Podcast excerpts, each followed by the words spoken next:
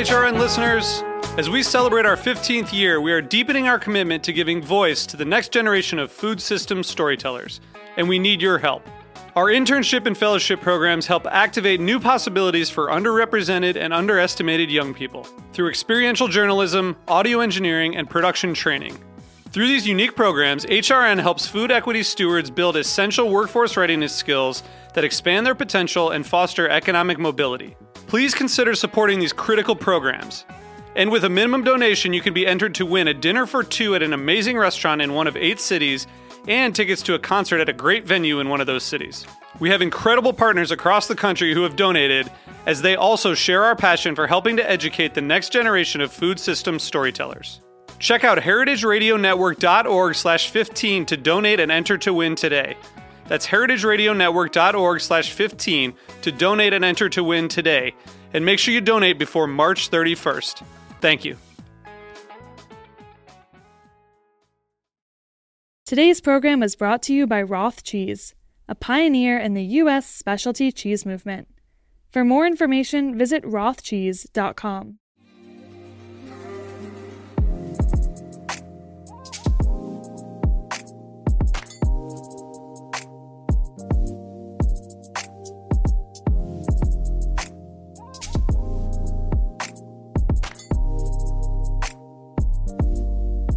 Hey there, and welcome to the Feedfeed podcast. I'm Alexa Santos, a food editor at the Feedfeed, the world's largest crowdsourced food publication and social media community, serving as your daily source for what to cook, bake, eat, and drink.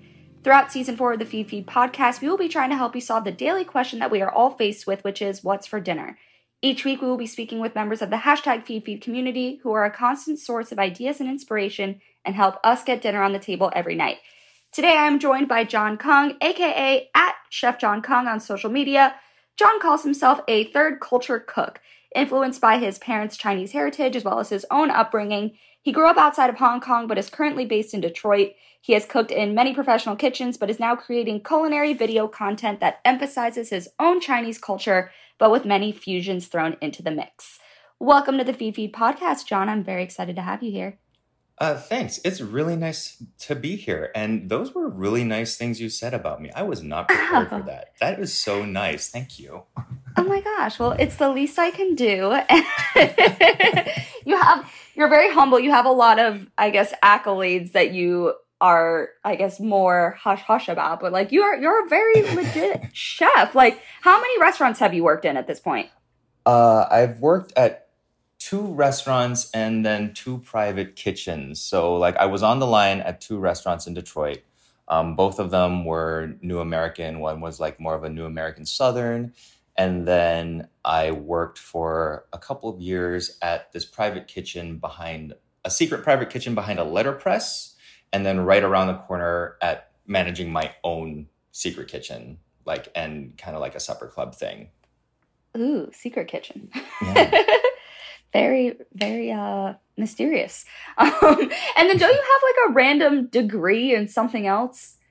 Yeah i have a law degree. Oh naturally of course. Yeah yeah. That is random though. Yeah as one. It is very random. Yeah, it was the height of the it was the height of the recession and so it was like i just graduated under undergrad and i was like well there's no work. I might as well just go back to school so if you need to uh, switch gears once again, I guess that's uh, something that'll be available to you. or or never in life. That is like nothing I ever want for myself anymore. Uh, like no hate or shade to any of the attorneys out there. It's just not a life for me. I I, I okay. dipped my toe in that water, and that's fine. That's fine. And you're good I'll to just go. Pay the All student right. loans. Yeah. yeah, you'll just deal with the repercussions for the rest of your life and not really for the rest of, it, of my life. Exactly. It's all good. So tell me a little bit about this third culture cook uh, title that you've given yourself. Oh, um, yeah. I, so I get the gist of it, but I feel like you have a very interesting kind of explanation for how that kind of manifests in what you do.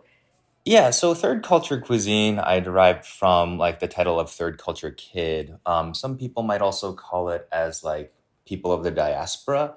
So it's basically where you grew up and have a home life um, of the culture of your mom, of your parents, pretty much. um, being one way, and then the culture of the place where you live being a completely separate one. So, you know, and like a Chinese American, like a hyphenate. So, like a Chinese American, mm-hmm. Mexican American, Italian American, Nigerian American, like all of those people would totally qualify as like third culture kids. Even, and it's not even like, completely restricted to that. You could come from like a multi ethnic household or of some sort.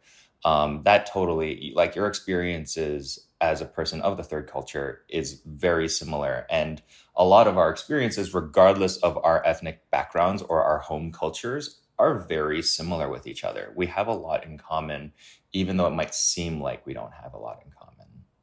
Interesting. So, what are the? I guess so. Both of your parents are Chinese. So, what would be yeah. the third culture for you? I guess. Oh, for me, what are so the three? I like definitely Chinese American. Well, I, I I can't even say Chinese American. I'm like Chinese Western, um, uh-huh. because like my my home my home culture has always been that of my Hong Kong parentage, but I grew up in both Toronto and currently live and spent a lot of my formative years in the United States. So mm-hmm. um, I would definitely be like Chinese North American, I guess.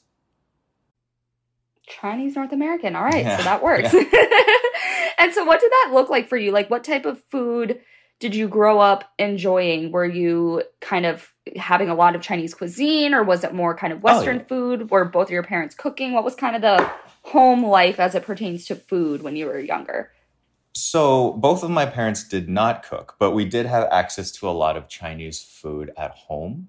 Um, so I pretty much uh, had a lot of exposure. I also went back. I also was fortunate enough to go back to Hong Kong very often to see like my grandparents and stuff. So my immersion in Chinese culinary, or at least Hong Kong culinary culture, is probably like you know, a little bit above average from what a lot of people have had the opportunity to experience, or at least a lot of people who have lived the same experience as I have have been able mm-hmm. to experience. Um, and then of course, like being like existing for most of my life between Canada and the United States and living here and like adapting to the localized culture, I have a lot of experience just eating, living, breathing, cooking in America. Right, right. No, that makes sense. So, what were some of the dishes that you kind of grew up with, as far as I guess, were what were some kind of staple Chinese things that you were having oh, when you were? I mean, like we were eating things like you know congee. Um, we were having like instant noodles long before they had hit any kind of mainstream acceptance. Like we all like one of the things that a lot of third the one of the stories that a lot of third culture kids will share regardless of their ethnic background is that story of like bringing the bringing the weird lunch to school as a kid mm, and being mm, made yes. fun of it it was very like it's giving my big fat greek wed- wedding yes! all i wanted oh my god sandwich. that's the most yeah that's the it, most like iconic way of explaining that the moussaka that she brought and yep, everybody hated yep. it yep so like and like it was that I think that's why that scene just resonated with so many people. And of course, like, you know, in that in the film, they presented it in a light-hearted, funny way. But then for a lot of us, it was a huge source of like shame as a child. And it was a pretty like a, a dark detail in a lot of third culture kids' childhoods. Um, something that they may have carried on to this day into adulthood. Uh, which is which is a shame. I always say like if you're going to suffer pain as a child, you know, make it into something productive and turn it into something beautiful if you can. Uh, mm-hmm. Uh, the danger in it is like you make that pain a whole part of your personality and you just kind of never let it go. It I've right. seen it reflected very much in the comments of some videos on like TikTok and Instagram. Um, people that run the risk of falling into that uh, trap. Ah, interesting. So you you kind of lived that experience of having that kind of Chinese heritage and, you know, assimilating into Western culture at the same time. So was that kind of something that you you and your family were trying to adapt to? Like were you guys also like, hey, we love poutine? I don't know, that's a very stereotypical Canadian thing to throw out there, but yeah, were but you we, kind of fusing all of the above?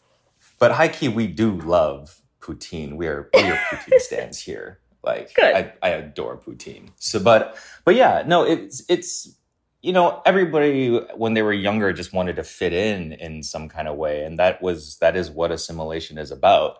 What I celebrate as uh, what calling myself a third culture cook is kind of um, accepting and celebrating the being in between cultures. Uh, because you know, going home, we're always too American for our Chinese. Well, I'm always too American for my Chinese family, and then living in America, I'm too Chinese to be anything uh, that would be in someone's mind as what an American is.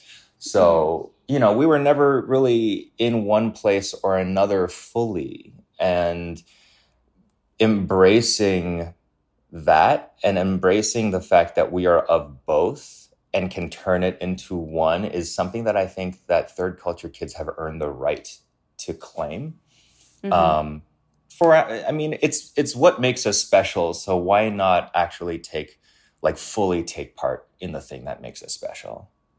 Yeah, absolutely. So when did you start kind of having a passion for cooking and kind of was that always around when you were little or did that kind of happen later in life?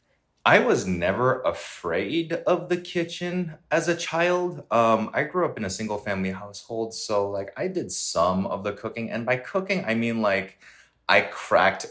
I mean, like at the single digit ages, I would crack eggs into those little plastic containers that you would put in the microwave to poach them. Um, and I would like I have this distinct memory. This one time, I decided when I was like eight years old that I was going to make cookies from scratch. And I didn't know how to do it. I don't even, I'm not even sure I knew how to read English completely at that time, but I was going to make cookies from scratch. And so I took flour and sugar and water and I did a dough with it. And I actually made them into the dough that would like, they held shapes. But then I didn't have any concept of like heat and time. So I think I only put them in the oven for like what seemed like for forever to like an eight year old, but like for me, uh, it was probably like only like five minutes. So that I took these cookies, put them in the jar, and then they just got moldy. But oh, again, yeah, yeah, I was never afraid of the kitchen. So like you know, it was never. It wasn't a passion of mine until I started using cooking later in life, later into adulthood, as like a discovery into like who I was as a person, whether it be like my culture or what I wanted to do, to ex- express to other people through food. Mm-hmm. And what did that kind of uh, culinary evolution look like for you? Like you, what did you go to culinary school and then you started working in restaurants and then it kind of your style evolved. I know you worked in kind of like New American and not necessarily you know Chinese restaurants. So what were the uh, I guess what was that evolution like? Yeah, so it started as a blog where I was trying to recreate traditional Chinese dishes because growing, well, not growing up, but living in Detroit at the time, there were no Chinese restaurants. There were still hardly any, um, especially Chinese restaurants of a caliber that would serve the kind of food that I was used to eating in Hong Kong. So I was, you know, making them, photographing them, documenting them, and then putting them into a blog. The blog was like locally successful. And by like locally successful, I meant like my friends read it. My friends read it without me asking them, is what like my my bar for success was. Oh, that's um, important. Yeah. And then that and then it just happened to be like there's a lot of right time, right place points for my life. But like that blog just so happened to coincide with the first wave of new restaurants that were coming up in Detroit. And what a lot of the chefs that were coming in from out of town opening these restaurants were doing was making pop ups. And by the time they were doing that, I had gone from a blogger to being a pop up cook, just like literally serving like home cooked meals, home cooked Chinese meals out of like abandoned cafe storefronts in Detroit. And mm-hmm just like serving food to like small neighborhood communities there. And so like I had started understanding the process of food and cooking as a business through that. And that made me invaluable to the people that were opening restaurants because they were doing pop ups of their own. I understood how to cook for pop ups. So I started working for a whole bunch of people for their pop ups and volunteering as well. So that was kind of like how I staged. But unlike a mm. lot of mm. people who like, when you stage, all you really do is just pick herbs for a couple of weeks. Like I was yeah. helping them cook. I was like helping them prepare I was helping them plate for people because it was all hands on deck for everyone. So that was my culinary training. And eventually that grew into me working at these secret kitchens and working at restaurants, as well as like doing my thing, and coming out with my tasting menu series um, that did really well in the city before the pandemic. Mm-hmm. Well, that's a really interesting path and very different than a lot of people I've spoken to. Oh my gosh. So then when did you transition, I assume during the pandemic, to okay, I'm not really physically going into a restaurant anymore. I'm going to start like what was the story of you starting to film all this? So, I had been on TikTok probably a year before the pandemic. It was like right after I had switched to TikTok from Musical.ly. I wrote an I read an article about it and I was like, okay, I don't know what this is. Saw it, saw it was a whole bunch of people dancing, didn't open it for another like six months or something. And then out of probably like at four o'clock in the morning when I woke up out of bed, was just like scrolling through and decided to pop to turn it up. And then I saw like older people on there and I got really fascinated. So TikTok had always been kind of like in my life leading up to the pandemic, but when it was not really on anyone's radars, especially people around my age. So it was always there. And I had, I remember quarantine had just happened and I was really itching to like make myself useful in some kind of way. So I did yeah. a couple of Instagram lives where I tried to like teach people how to cook, like uh, stretch a can of beans or something like that. But it just didn't really like work out for me. Going straight from zero to live live streams is really awkward. Um, so yeah, I guess yeah. you haven't really done it. Yeah, if you've never really done it, you just don't know what to do. I don't think I was doing well. Um, so I started doing little cooking demos on TikTok, whether it be instructional or escapism. I'm not really, I don't even remember, but that was like May of last year. And, um, or May almost May of the pandemic, and then I just yeah. kind of blew up um, over the course of that year. Uh, I started with instruction. Uh, I started with instructionals and just showing people cooking, doing like anime food or food as expressions of art, and then to like the kind of the content that I'm doing now. I totally forgot about your anime food phase. that was like that was like my first major that was my first major partnership and like kind of like what yeah. opened the door for everything. Like I did a couple of anime uh, anime dishes, and that took off for what for what TikTok was back then. Like that took off, and there was this like crazy intersect between food and anime that people just loved. That got the attention of Funimation, who like made me their brand ambassador for like six months and ordered like a bunch of episodes for their Instagram, IGTV, um, and that like kind of legitimized everything uh, mm-hmm. for me. And it kind of it was, and that was the job that like made me realize like, oh, maybe this could be work. Right. And then after the brand deal started coming in after that, and I was like, oh, this can definitely work. so do you think you'll end up back in a kitchen at any point or are you going to kind of stick mean, with this i'm going to stick with i'm going to do why not just do both i'm still going to i had been in the process of building a restaurant in detroit for a couple years leading up mm-hmm. to the mm-hmm. pandemic and i don't have any plans on slowing that down whether i'll be like there there all the time will be left to be seen i mean i'm probably going to be there a lot um, but i don't know if like a full-time restaurant and being a full-time creator is possible for me but i still right. want to have that space um, so yeah I, i'm gonna do my best to do it all. I feel like if anybody can do it it's you. I feel good about it. that's so nice yeah, of you to say. and then if you need your if you need legal advice you also have your law degree to fall back on so.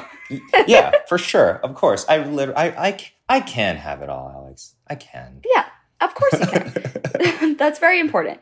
So you're doing content, you're trying new things. You have like the anime thing going on. So what, I guess, what are you doing now? I feel like it's very, you know, you've been kind of dissecting the you know Chinese culture as well as how it fits into other cultures and I know you have your like dumplings with pesto and all that. So what is kind of the the the path that you've been taking as of late?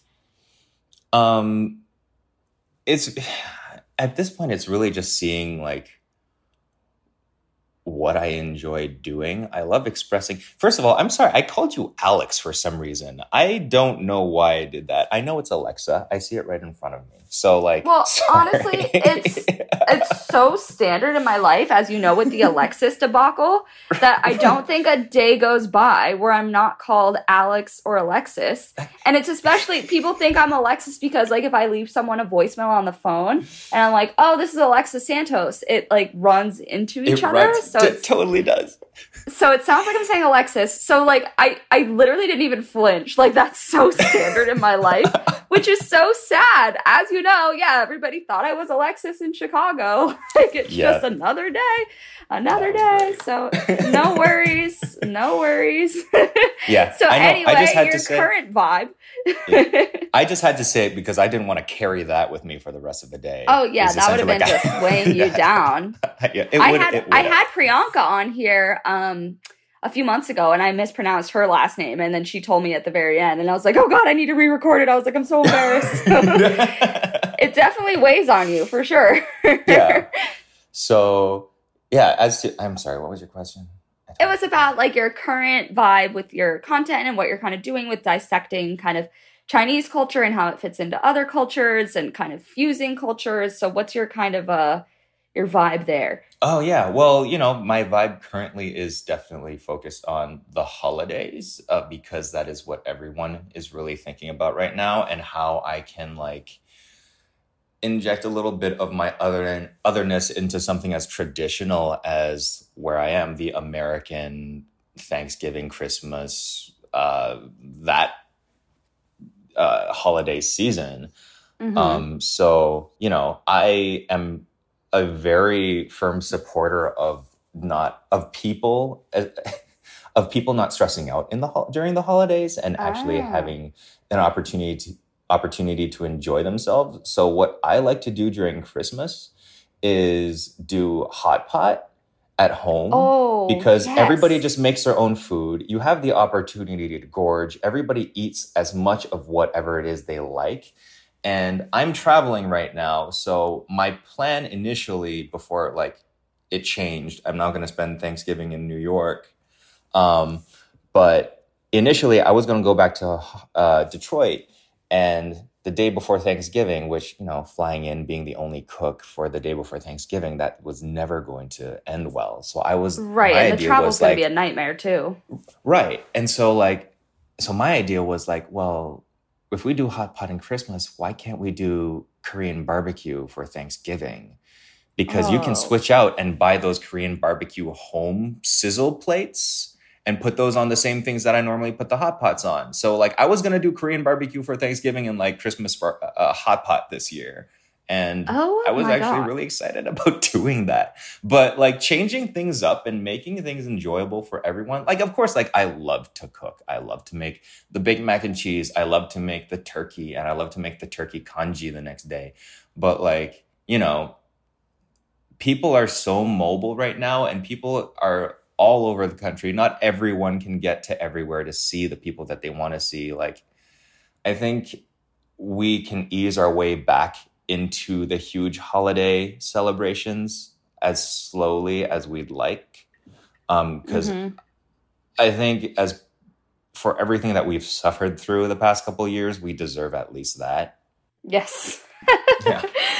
Oh my god, well that sounds like an amazing ho- that's such a good idea to kind of like build your own and it's fun and interactive. So I guess that kind of leads me down a whole other rabbit hole of what do you have any like made as like a cook who probably almost always gets tasked with the majority of holiday cooking and prep. Do you have any tips and tricks for people that are going to be doing that in the next few weeks other than like have everybody do a DIY? I mean, yeah. Well, no, I mean, as as far as that, I mean, I don't feel like I can give any kind of tips that nobody, no major holiday cook already doesn't know about. Like, do all the things that you can ahead as much as you possibly can. Um, like you know the mac and cheese, you can do like a couple of days in advance, and if you're gonna do biscuits, you can like actually have the biscuits ready in the fridge a couple of days in advance. Like doing as much prep work and organization is definitely the key to um, a successful Thanksgiving spread, in my opinion. Uh, and also making sure that you def- brine your turkeys. Y'all just brine your turkeys.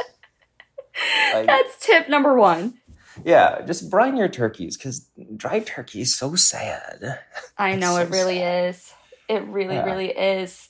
I I heard someone else say that they did um like Chinese duck stuff for Thanksgiving instead of uh instead of turkey, and I feel like that's kind of a hot button thing lately as like, oh, like why don't we just like cut the nonsense and skip the turkey and just do something that's way better.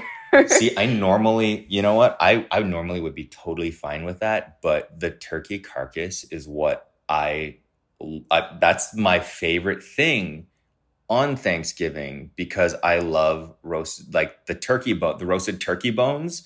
They make such good soup, which makes the best holiday congee, which is actually going to be in my book. Um, the the next day, like that to me is the best dish that comes out of a Thanksgiving meal or a holiday mm. meal. And it's not even the it's not even what comes on the night of the holiday. It's what comes the day after. So like I will always make a turkey because it's what is left over that I'm actually going for. Okay. That's yeah. Totally so like, fair. but you don't even have to make t- congee out of it. You can make a roasted turkey ramen the next day. You can make like a roasted turkey soup, uh, soup for like dumplings and stuff like that. Like the turkey carcass is the most useful thing to come out of Thanksgiving, in my opinion. Okay, so you're sticking sticking strong to the uh yeah. to the turkey. Okay, I I respect Buy the that. duck I mean, too, though. Damn, like also have the duck.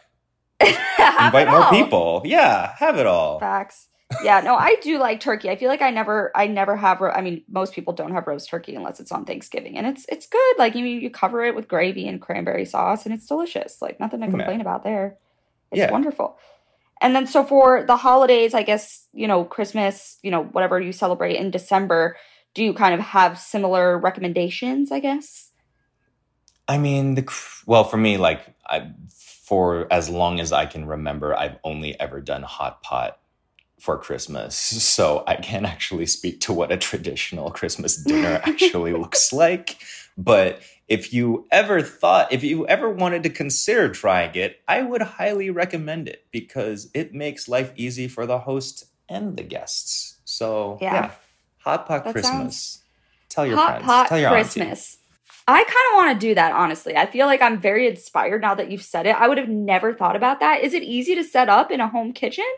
It totally is because you can get those little butane burners and they also come in like electric induction versions too if you're worried about fumes in your house. And you just mm-hmm. set these pots. The hot pot broths you can buy at the store pre-done. You just add water to them and you buy all these frozen meats that are pre-sliced and meatballs and dumplings and vegetables. You can have a bowl set aside for your vegetarian and vegan friends and then you can have one for the meat for people who eat meat.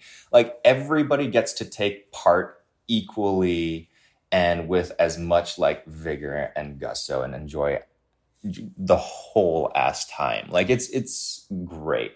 Um, in Detroit, okay, I sold. would throw like an orphans. I would call it like an orphans Christmas Eve, and I would just set up like five five pots down one huge table surrounded by food and just opening up to everybody in the Detroit restaurant industry who knew about this event. And like, I'd get like anywhere up to 200 people coming in and out over the course of the night, just having hot pot chilling out and like drinking Ooh. together. Yeah. That sounds so ideal. Oh, yeah. Well, you have me inspired. I want to do it. I want to do it. I do am it. sold. Okay. Well, you heard it here first. I'm going to do it. We're going to take a quick break and hear from our sponsors. Today's program was brought to you by Roth Cheese, a pioneer in the U.S. specialty cheese movement. Roth has made specialty cheese in the rolling hills of Wisconsin for more than 30 years. With strong Swiss heritage, Roth is best known for its award winning Alpine style Grand Cru cheeses. Fresh Wisconsin milk, combined with expertise in affinage, is how Roth creates high quality, great tasting cheese year after year. In 2016, hard work paid off when out of over 2,000 contenders, Roth Grand Cru Surchoix was named world champion at the World Cheese Championship. For more information, visit rothcheese.com. So, outside of the holidays, when you're kind of cooking, I mean, obviously you've got content stuff going on, you've got special occasions, but on a normal night, what does dinner in your household look like? Like, what are you whipping up for you and your partner when it's just kind of an easy, normal weeknight? Um, well, it depends on whether or not I'm making content that day. So if I'm making content of any kind, um, it's the content is what's for dinner. So Mm-hmm. there's that. There was a period when I did like that that Funimation gig where they ordered like five episodes. It was five takes on package packet ramen. So like there was a week where all we ate was like zhuzhed up packets of, of, of ramen that we I would make. They actually really loved it. I was I had sodium bloat for like weeks. But on a regular day, like, you know, I I go for easy stuff. We're pretty simple people. So like if we can get the rice going in the rice cooker, um, and then we just add to that, we'll do like a fried egg, or we might do like ever since that we discovered like Eric Kim from the New York Times, he did this thing where you're like, oh, you can make steamed eggs in a microwave. We've done that so much. It is so easy and literally Really? 10 minutes. Yes, yes. You gotta you gotta find I don't know if we're allowed to push other like publications. But I mean, might as well. It seems like a game changing situation. right. But like, yeah, Eric Kim from the New York Times, like he posted this thing. It was like, okay, I'm making a steamed egg. So pretty much like, you know, the kind of like the Chinese version of the uh what uh Like that, you that know the, omelet the thingy? egg not an omelet thingy. You know, like at Japanese restaurants, you have this uh the egg that's almost like oh, the silky, like a- tamago? yeah, tama- yeah, I forgot what it's called though. Um uh it's like a custard, but it's savory Okay. or almost Okay. like a even like a jello or I, I, egg jello just sounds gross, but like you just it tastes amazing over rice is what it is. yes. Oh, you know what it is? It's kind of like a savory flan. It's got the texture of a savory flan that's got like some Oh, are you talking about the omo rice? The No, one that's, like no, a no, no. soft omelet? Okay, all right, never mind. No, yeah. yeah. but yeah, we My we've bad. done that so much. Um, what else do we do? Like frozen dumplings. If we want to treat ourselves, we just like rip some dumplings out of the freezer and then we just add any old thing to it. Um Yes. I do have dumplings in my freezer now, always because of you. So, yes. Just yes. making more and more Jon Kung should. yes, you are infiltrating my life more and more as the day goes on. And what so else that's would I do? important. Um, the rice cooker also has like a congee setting, and like I'll also just make like really really quick congee, whether it be with rice or oats, depending on how lazy I am. If I'm really eight lazy and I feel like I have to like be healthier, I'll use oats because a oats are healthier than rice, like lower in carbs, higher in protein, um, lower in calories in general. But also, you don't have to rinse oats. So you Mm. can just, that's straight out of the bag. And for a lot of people, that is enough motivation to do it with oats. That's actually true. I mean, you don't really think, I mean, whenever you're told or you're thinking about rin- rinsing rice, you're like, ah, it's not a big deal. But then every time I'm doing it, I'm like, this is not running clear. And you just like keep It's doing it over and over. Yeah. I mean, like three times whether or not it runs perfectly clear is totally fine, but nobody likes rinsing rice. We all do it because, you know, it's gross if you don't. But it's like, you know, it's just one of those things that everyone should be doing. Wash your le- wash your legs and rinse your rice. Yep. Yep. Yes. And then wash your produce. It's just like part of the Yes. part of the deal. So, all right, well, oats it is. Then I'll add that to my list of Jon Kung tweets. Uh, tweets. Oh, so not like a little hack. If you're gonna make like oat congee, add it in a little bit of like chicken broth or a little bit of like chicken bouillon, like chicken powder or Maggi cube to it, so it doesn't taste like oatmeal-y, so it tastes Yeah, more okay. like congee does. Like it kind of that kind of counteracts that sweetness. Like I want to add maple syrup and brown sugar to this, whereas like Mhm. if you add some like chicken broth to your oats and make it like a congee uh, consistency, it it will f- help you trick your brain into thinking you're eating congee. Okay, that's a good question because I was a little bit skeptical there about what how that was going to work out, but that does make sense. That seems like the right solution. Okay, got it. good to know. Yeah. So tell me, what are some ingredients that you always have in your kitchen? Um, that is, I mean, I, I still kind of have a restaurant in my apartment. So, Oh my like, that's where my secret kitchen was. So, my secret kitchen literally was across the hall from my apartment where I live now. So, I, I kind of like just have literally everything. Ah, naturally. Yeah, it makes cooking on the road a little bit difficult, kind of fun. I, I'm definitely, I always feel like I'm, I'm like a survivor in someone else's kitchen, but like, yeah, it, I'm super spoiled because like not everybody has what I call a spice library or Oh my god. just pa- packets and packets of dried mushrooms, dehydrated mushrooms, fruits and vegetables, like pickles. The only thing like I don't consistently have is like fresh produce because I like to buy that in, as I go and like m- fresh meats. Um, Okay. and cheeses because I like to buy that as I need it. I also live in a farmer's market district, so I can get anything I want anytime. oh my god. There were so many like Yeah. weird flexes in that whole spiel. the spice library and the the the dried mushrooms and the living in the farmers market district and also too not for nothing living in Detroit versus you know a city like LA or New York you probably have a lot more space available to you with like your actual living space than Oh, you know. for sure.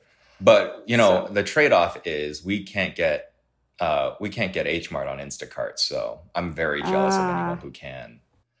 That's true. I don't know if I can in New York. I've never tried, or maybe I have tried. It's. I don't think it's as readily available as it is in LA. I'll say that much. LA the Korean grocery stores in LA are unmatched.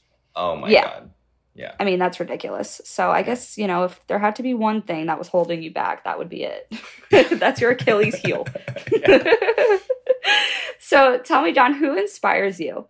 Who insp I mean, you know, pretty much all the other creators that I have like the benefit of knowing on TikTok. Everybody is so is just all inspirational in their own ways, whether it be their hustle, their creativity, their voice, their writing, their ability to film. Like every that the amazing thing about TikTok is that first of all is like we all just exist in this space together whether or not we are physically in proximity of each other. But Mhm. at the same time like you and i know like we're, we're all like good friends but we also respect each other creatively and respect each other's work that we do. Um it's it's not like we're sharing an office. It's like we work for the same company but we don't. And right. there's like no animosity between us any of us whatsoever. I it's so utopian and weird in that way right. because i don't think and especially like if you're talking about people in traditional media and how competitive those people tend to be because there are only so many pages in a magazine there are so many only so many channels on tv that you can occupy Right. so everybody is fighting for that space but like for us it's just like no we be existing and isn't what um Joanne the Korean vegan or the Moody Foodie or H Woo or like isn't what all of those people doing just so freaking amazing. Like that's Right. that's really who inspires me is all y'all. Oh, that's so Yeah. uh that's so wholesome. Very wholesome. No, it's true though. I mean, because everybody kind of has their own channel and they don't, you know, conflict with each other or compete and you know, it's everybody's kind of doing their own thing and it is like a very new phenomenon in the last year or so that, you know, came about with the, you know, pandemic and the fact that, you know, everybody had to be connected virtually and you know, then there was the clubhouse days and, you know, everybody kind of getting to know each other. And then once, you know, safe to travel again, people kind of starting to meet in person again. So it's just kind of been this weird, like you said, pseudo utopia where you're like, oh, this is real life now? Like, Yeah, yeah. we're all kind of existing in this similar space. And it's like uh, people who didn't have careers before now do. And, you know, it just kind of came out of nowhere. So it's, it's very, very interesting to kind of watch it unfold every day, as you know. Yeah. And it all happened so fast. Like I Right. still have no idea of what a normal speed of project uh normal speed of trajectory should be. Like I don't know what normal is yet. And we're I'm looking forward to it though. I'm looking forward to finding out what normal's going to be like. One day. So Yeah, someday. Yeah, looking forward, I guess, what are you kind of most excited about, like with your, I guess, culinary journey, you know, career journey, life journey, whatever it may be? Um, I know you have a lot of stuff in the works, but I guess what is, as much as you can, kind of think ahead in a realistic manner, like what are you kind of hoping for for yourself? Um, I have the feeling that writing this book uh, is going to pretty much be the defining work of my life up for the next couple of years. I will I will mm-hmm. probably see my time as in like I will see my life in terms of like pre TikTok and then pre book and then post book uh-huh. is how I'm probably how it seems to me from the eyes of like seeing how people ha- are acting after finishing their books. Um, so like there there's definitely like a daze in the eyes of, of people if you've like finished writing a book recently and i'm look i'm very interested to see how i handle that. Um, right now i'm just in the thick of it trying to write a book create content and you know you know do the odd brand deal to keep the lights on. But right. Yeah. But at the same and, time like do like really focusing on making meaningful things for the people that follow me right now is my focus yeah, and also, you know, making time to live your life and have that work life balance and enjoy when you can, if possible. We, we don't know her. yeah, you know, she's work life somewhere out there. Me. yeah, she's somewhere out there. We don't yeah. know where, but yeah. one day, maybe I don't know when. Uh, gosh, well, I mean, I know this book has been like such a beast, but I think it'll be really rewarding for you once it's done, obviously. Yeah. So very excited to see how that all unfolds. And yeah, just kind of excited to be along the ride with you. Yeah. well, was there anything else important about your journey, culinary evolution, thoughts, prayers that I didn't ask you? Um, no, I mean, like, I, I feel like we've covered, we've, we've covered a lot in 40 minutes. yeah, Just my whole you know life. It just your whole life in one podcast episode. Yeah. No, but it's kind of a it's always a pleasure to learn more about you and you know what inspires you and what kind of what brought you to this point and kind of, you know, the kind of eclectic path that you had to to where you are now, which as I said before is very very different from pretty much anybody else I've spoken to. So oh. it is um it's definitely very very interesting and I feel like in, inspiring for people who kind of want to do the same thing or who you know people who maybe are in restaurants and thinking about doing something else or wanting to get into restaurants i feel like you kind of run the gamut of you know different folks out there who may be kind of having similar interests and thoughts. So you know it's kind of cool to you know hear and kind of tell that story of what brought you to where you are today. Oh thank you. Of course Thank you so much for listening. To learn more about the food and drink discovery platform that is the Feedfeed, head to thefeedfeed.com. Be sure to follow us on Instagram at the Feedfeed, and don't forget to follow Jon at Chef Jon Kung. That's Chef J O N K U N G on Instagram and TikTok. If you have a food story to tell or want us to interview, interview a blogger, cookbook author, chef, or restaurateur who has helped you solve the what's for dinner question, we would love your suggestions. Just send us a DM on Instagram. See you next time.